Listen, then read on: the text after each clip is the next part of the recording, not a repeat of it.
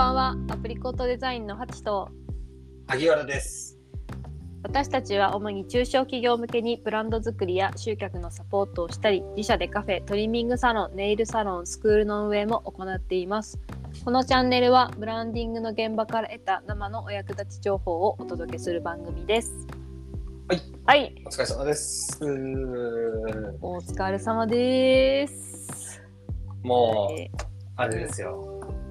うん。僕は、今日話したいことに関しては、はい。あの、特に熱が入っているプロジェクトが、お。まあ、ここからまた新しく始まるといううん。ことで、ちょっとその始まる経緯みたいなところをちょっとお話ししたいんですよ。おうおう。はい。はい。お願いします。いや、本当に、はい。本当にね、もうつい最近、昨日、昨日ぐらいですよ。うんうん。とある建築会社さんの、うんえーからのこうお問い合わせというか、うん。で、まあ、あの、サイト制作とかは、うちでやったんですよ、もうすでうんうん。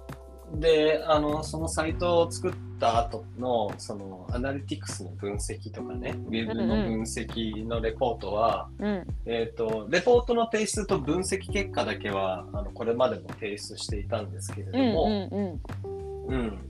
けどなんか、その実際の、うんそのサイトを強化するための記事の執筆だとか、うんうんうんえーなんかインスタの運用とかも、うんうんまあ、ちょっとサイトとは違うんですけど、インスタの運用とかは別の会社さんがやってたんですよ。まあだからそうなんだ。うんそう、様々な会社さんがそのサイト制作に関わってたんですけど、はいはいはい。はい。まあ、また、あのーまあ、ご相談があって、はい。ちょっと、そのサイトの運用、ウェブの分析とかだけじゃなくて、運用の方も、うん。あの、ぜひお力添えいただけないでしょうかっていう話が、へえ。うんはい。うんまあ、つい先日ありまして。うんうんで、その時に、ちょっと、あの、ご提案したことが今日の趣旨になるんですけど、はい。うんはい。あの、ウェブブランディングの回、つい最近話したと思うんですけど、はいまあ、今後の SEO 対策の考え方について話したと思うんですよ。はいはいはい。うんうん。覚えてます？覚えてますよ。あの、Google のファンになってしまってる説ね。はいはいはい。お客さんとかユーザーさんがね。はい。そうそうそうそう。うんうんうんなんか結局いい情報を見つけて、うんあ、なんか調べ物するじゃないですか、ユーザーの立場になって。うんうんで、調べて、で、うん当たった検索結果の記事を見て、ああ、なるほどね。あ、そういうことなのか。いい情報あった。ありがとうでスマホを閉じると思うんですよ。うんうんうんなので、まあ確かに Google とかに好かれるためのその SEO 対策とかをやるには、有益な情報を発信しなければいけないんですけれどもうん。、はい。まあやっぱり、えっ、と、ユーザーにとっては、うんその有益な情報っていうのは、その記事を生み出した方に対してのあり、対してありがとうって思うんじゃなくて、は Google いさんありがとうになってしまってるよっていうのが、う SEO ん対策の落とし穴、落とし穴だったりするんですけど、はい。はい。怖い。うんはい。で、うんお客様、今回の、えーご相談いただいたお客様も、その SEO 対策みたいなところに注力されてたんですよ。うんうん。うーんうん。まあ、それで、あの、記事の執筆とかを別の会社さんに依頼してたんですけど、へえ、そうなんですね。うん。そうで、それでちょっと、あのなかなか、まあ、SEO の部分だけじゃなくて、うんまあ、サイト全体としてのお問い合わせとかね、うん。がなかなか思うようにいかないということで、うん。まあ、ちょっとご相談があって、うんうんうん。まあ、じゃあ SEO じゃないんだったら、じゃあ何なんだっていうところ。うんうんうん。まあ、結構課題としては、うんあのいろいろヒアリングしたりだとか、僕と、あともう一人のディレクターともこう話した中で、うん。そのまずゴールがどこなのかっていうところをこうんう話をしたんですよ。うんうんうで、ゴールは、えっ、と、特に、あの、リクルーティング、リクルートなんですよ。あの、ん。うん。集客っていうより応募者を増やしたいんですよ。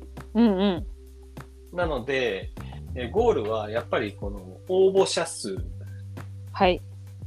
もそうなんですけれども、最終的な内定者うん。どれだけ内定してくれるかっていうところ、内定あして、えーうん入社していただくかっていうところがた多分本当のゴールなんですよね。うんうんうんうん。うん、でそこの本当のゴールみたいなところをしっかりとすり合わせた上で、うん。じゃあ今までやってた SEO 対策って有効な戦術だったのかっていう問いを立てたんですね。お、なるほどね。うん。はい。うん。で、まあ、さっきの Google の話じゃないんですけど、うん有益だなと思った記事ばっかり執筆してたって、うん。まあ、やっぱり応募にも至らないだろうし、うん。えーっと、まあ、内定というか、まあ、入社にも至らない可能性が高いから、ちょっと距離が遠いよねっていう。うんうまあ、もちろん、サイトへの流入数がそもそもなかったら、ん。うん。うん、あのそこは問題としては上がってくるんですけど、うんうんうまず見られることが大事じゃないですか、認知が。ん。はい。ただね、ただ、ただ、はい。お話を伺ってると、うん。あの、流入自体はうん。SEO に頼らなくても増やせるねっていう話になったんですよ。へえ。うん。じゃあ SEO の意味なんでしょうっていう話になって違う選択肢に行ったんですけど、うんうん。その結局流入を増やすことはできるねって話になったのはうん。理由がありましてうんうんうん。結構その会社さんはもうずっと採用の強化をしていて、うん。えー、と例えば合同説明会に参加したりだとか、うん。うん、とかなんかなんやかんやで結構エントリー自体はあったりする。そうなんだ。うん。そうなんかオフラインのところでのやっぱりこう認知活動とかうん。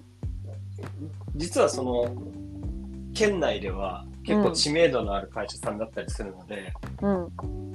うん。なんかそもそもその流入自体がその大きな課題として上がるのか。っていうのがちょっとうん。そもそもの疑問になったんですよ。なるほどね。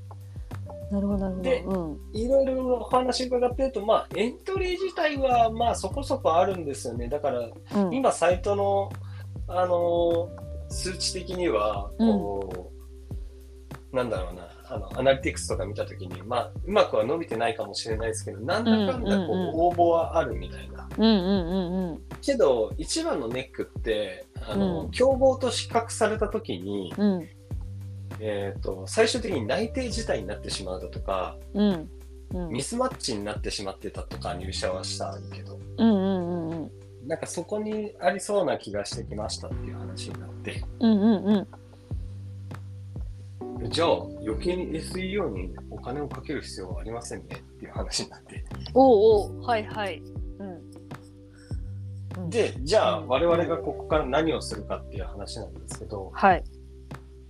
えっとまずは、うん。あの目標の立て直しですよね、うん。あのさっきゴールがうん。内定者が、まあ、無事入社していただいてそしてそこからのミスマッチがないことが一つのゴールとして上がってくると思うんですけど、うん。まあちょっとそそこのなんだろうな退職者数とかそっちまで行ってしまったりするとあと1年の継続して働いてる年数とかねうん。勤続年数みたいなところはちょっと僕らではこうタッチできない部分だったりするので、うん。まあ、インナーブランディングとかのご依頼だったらそこまでいけるとは思うんですけど、今回はこう、ウェブサイトっていうところがあるので、うんうん。まあ、そこまでいけないとなると、うん。まあ、やっぱりこう競合との比較された時に内定自体っていうところをこう防いでいくみたいな。はいはいはい。だからうん30人エントリーがあって30人に対していいなと思ったなら30人が無事こう内定まで行って入社まで行くっていうのがまあ理想の形っていう。はいはいはい。うん。ってなった時にじゃあウェブの中で何ができるのかっていう話になったんですよ。うん。でまず、えーそれでもやっぱり流入は少し欲しいよねって話にはなったんでじゃあそこはうん。前もちょっとウェブブランディングの回でも話したんですけど、うん。えー、と SNS を活用しましょう。うんうん。もしくは、えー、とそれでももっとこう数値が欲しいっていうふうになったら、えー短期的な数字流入数を増やしたいってことであればうん。その会社さんが所属しているうん。あ所在地としている、まあ、その地域に対して広告を打ちましょうんうんう。もう流入に関してはそっちにリソース割きましょうみたいな。うん。うんうんうんうん。うんで僕らはそこからの質を求めていく感じになるので、うん。じゃあそれをするために何をすればいいのかっていうところが、うん。えー、ともちろん、あのー SEO, SEO を前提としてね、うん。二の次にはなってしまうんですけど、SEO に配慮した記事を書いていくんですが、うんうん。最も大事にしたいのはやっぱりその会社さんの文化とか、うんえー制度とか、うんまあ、全てまあその他の、まあ、いいところですよね。うんうんうん魅力。うん。うんそれを入社前の段階でしっかりと伝えようっていう取り組みになったんです。うん。うん。うん。じゃあどういう記事を書けばいいのかっていう話なんですが、うん。その会社さんは、えー業界では珍しいうん。なんかすごいもう絶対評価制度みたいなものを取り入れてて。へえうんもう本当に頑張った人がもううん。適正にもううん評価される、うん。正しく評価される。うん。で結構ねなんか体育会系なあの文化があるらしいんですよ。はい。だから頑張った人が本当に報われる会社にしたいっていうのはずっとあったみたいで、うん。まあ、この評価制度っていうのは結うん構うちとしてはこう特徴的な部分なんじゃないかなっていうことで。うんうんじゃあそれをどうやって発信したら、えーそのねすでにその会社さんのことを知っているうん。人たちがこうあ私はやっぱりこっちだなって思ってもらえるか。うん。まあ要は選ばれるか。うん。うん。だから、えっ、と、もう、その評価制度に関しては、一応その、現在もウェブサイト内でそういう評価制度導入してますよっていうことをうん。伝えているんですけれども、はいその文脈は全く伝えられてないんです。おーなるほどね。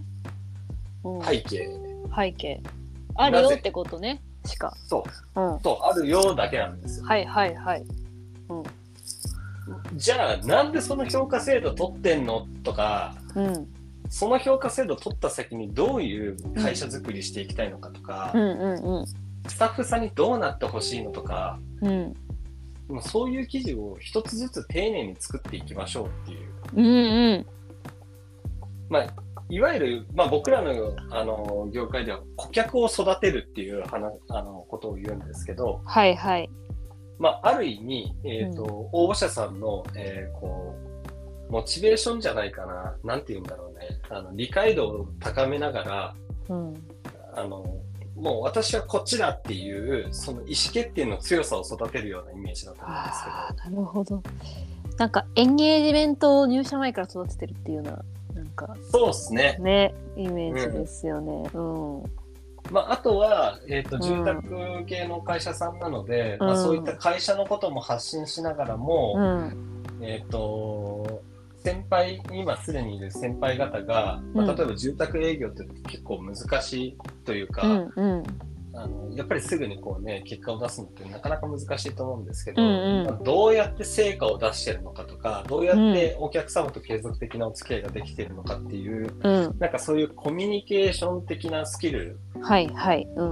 うんまあ、うちで言うならアプリコットデザイン式ヒアリング術みたいなね。はいはいはい。うんうん。アプリコットデザイン式、えーお客様にあ気づきを与えるヒアリングとかね、ああなるほどね。うん。うん、だからそういう知識的な座学的なはい、のもうん、なんか別に入社はまだ決まってないかもしれないけれどもうん。しっかりとそういう、えーあの何かしらの、えー特に住宅業界とかで通用するような、あの知識系の話も発信していくことによってここの会社さんはしっかりとなんかこういう知識を持っててうん。教育教育的な部分とかしっかりしてるんだろうなとかうん。まああとはもう事前に読んでもらうことによってあのある程度のレベルになった状態で入社していただくとか、うんうんうんうんうん、住宅業界にすでに興味持っているのであればここのサイトを見とけば大丈夫だっていうぐらいのうん。メディアに育てていこうっていう。うーんなるほどですね。うん。そう,、まあ、うん。そういうサイトをちょっと目指すことになりまして、ほうほうほまあ、ある意味う、うん SEO も、えー二の次ではあるんですが配慮しながらもうん。まあその入社した後のことまで考えたウェブサイトの作り方、うんうん。で多分そういう記事ってうん実際に入社しない方々に対関しても住宅業界で働いてる方にとってはすごく有益な情報になるだろうし、うんうん。まあ、すでにもう入社してる2年目3年目の方とかに対しても、うん。ある意味こうコンテンツが継続的にそういう記事が発信されることによってエンゲージも上がるし知識量も上がるし、うん。まあ、ある意味資産になると思うんですよ。1記事1記事が。はいはいはい。うん。そう。だなので、まあ、流入っていう最初はあの SEO とかあのうん。ウェブの改善とか、なんかそういうとこからのご相談だったんですけど、うん。いやいろいろヒアリングしていく中でいやちょっと目的が違うっていうことにお互いに気づいて、うん。うん、じゃあこっちの方向で行こうっていうのがあの新しく方針として固まってうん。もう来月からちょうど動くところおおすごい。あなるほどね。いやでもなんか大事ですね。なんかゴールを設定し直すというか。のそなんか現状を疑うというか。うそうなんですよ。ね。うーん。ゴールね、そこだと思うな、なんだかんだ。なんかね何を目指して記事を書くかってすごい大事ですよねそなんか情報発信ってやっぱ結局迷いが生まれるわけじゃないですかう。あ、わかる。迷い生まれるよねこれ生まれる、生まれる。生まれるんですよ、これ。何のためにやってんのかな、みたいなところが、ね。そうそうそう何のためにこれだけの時間を割いて書いているのかなとかそうそうそうそうそうそう。あるんだけどやっぱその先が見えているとねそなんかあのネタを考える時にも効率的にね効率的だしさ、う。そうですね、うん、で一貫性も生まれるしさ、そうなんですよ。うん、で有益な情報を発信してたらさあそこの会社はいい情報、役に立つ情報を発信してくれるなーってねそういう噂も広まるかもしれないしね、確かに。そうそうそうそう。いやいいことずくめですね。そう、なんかね、うんそう。それにちょっと通ずるんですけど、うんなんか3段階ぐらいこう選考があるんですよ。その会社さん。うんうん。うでその3段階ぐらいでこう選考があってその中でこうもちろん自分たちで、うんえーこの人はちょっとうちには申し訳ないけど合わないかもしれないって言って、うんまあ、ちょっとあの断りすることもあればうん。あの人取りたかったのにっていうケースもやっぱりあるんですよ。そうなんだ。うん。そうでさっきの目標設定の話じゃないですけど、うんうん。各フェーズでどういう今計画を立ててたのか、例えば一次選考の段階でどれぐらいの人をまず通して、二次選考の段階でどれぐらいで通して。うん。で実際にあの自社の、うん。まあ、今のかあの人数で言いましたけどうん。自社の思惑的にその中にどれだけ自分たちが望ましいと思っていた人材がいたかとかね、うんうんうんそういう目標値もしっかりと立てましょうかっていう話になって、うんもちろん最終的なゴールの目標値も立てるんですけど、それまでのステップも細かくこう、目標値出してうん。であのじゃあそれをウェブでどう改善していくかっていうところをうん。やっていこうかなってことでまあ結局その目標の設定次第で本当にやることが変わるので、うん。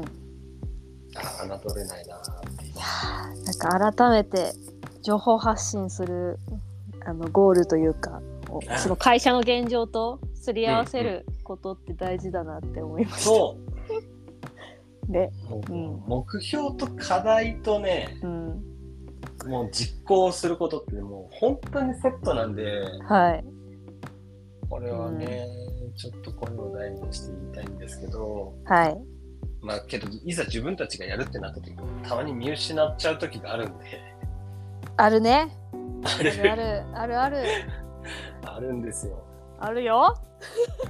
このポッドキャストも何度ね、ふらふら。なんだそうだよ本当にもう自分とまた違った自分を鏡の前とかでね自分に問いかけたりしてたもんねはい。お前は何のためにこんなに毎日喋ってるんだみたい ね、そう100回もやってたら迷うこともありましたけどね。なそうそうそうそう,、んんうんうんはい。まあ、だけどすごくね、まあ、一回こう立ち止まってみていろいろ目標立て直すこともいいですし、誰かに壁打ちするでもいいですし、うんうんまあ、まずそこを見極めた上でうんじゃあ最適な選択をっていうのが今日の、まあ、結論になってしまうんですけど、はい。はい。まあ、あとね、ウェブの使い方はい。ですよね。うん。活かし方みたいなところとか、うん。あと役割とかですよね。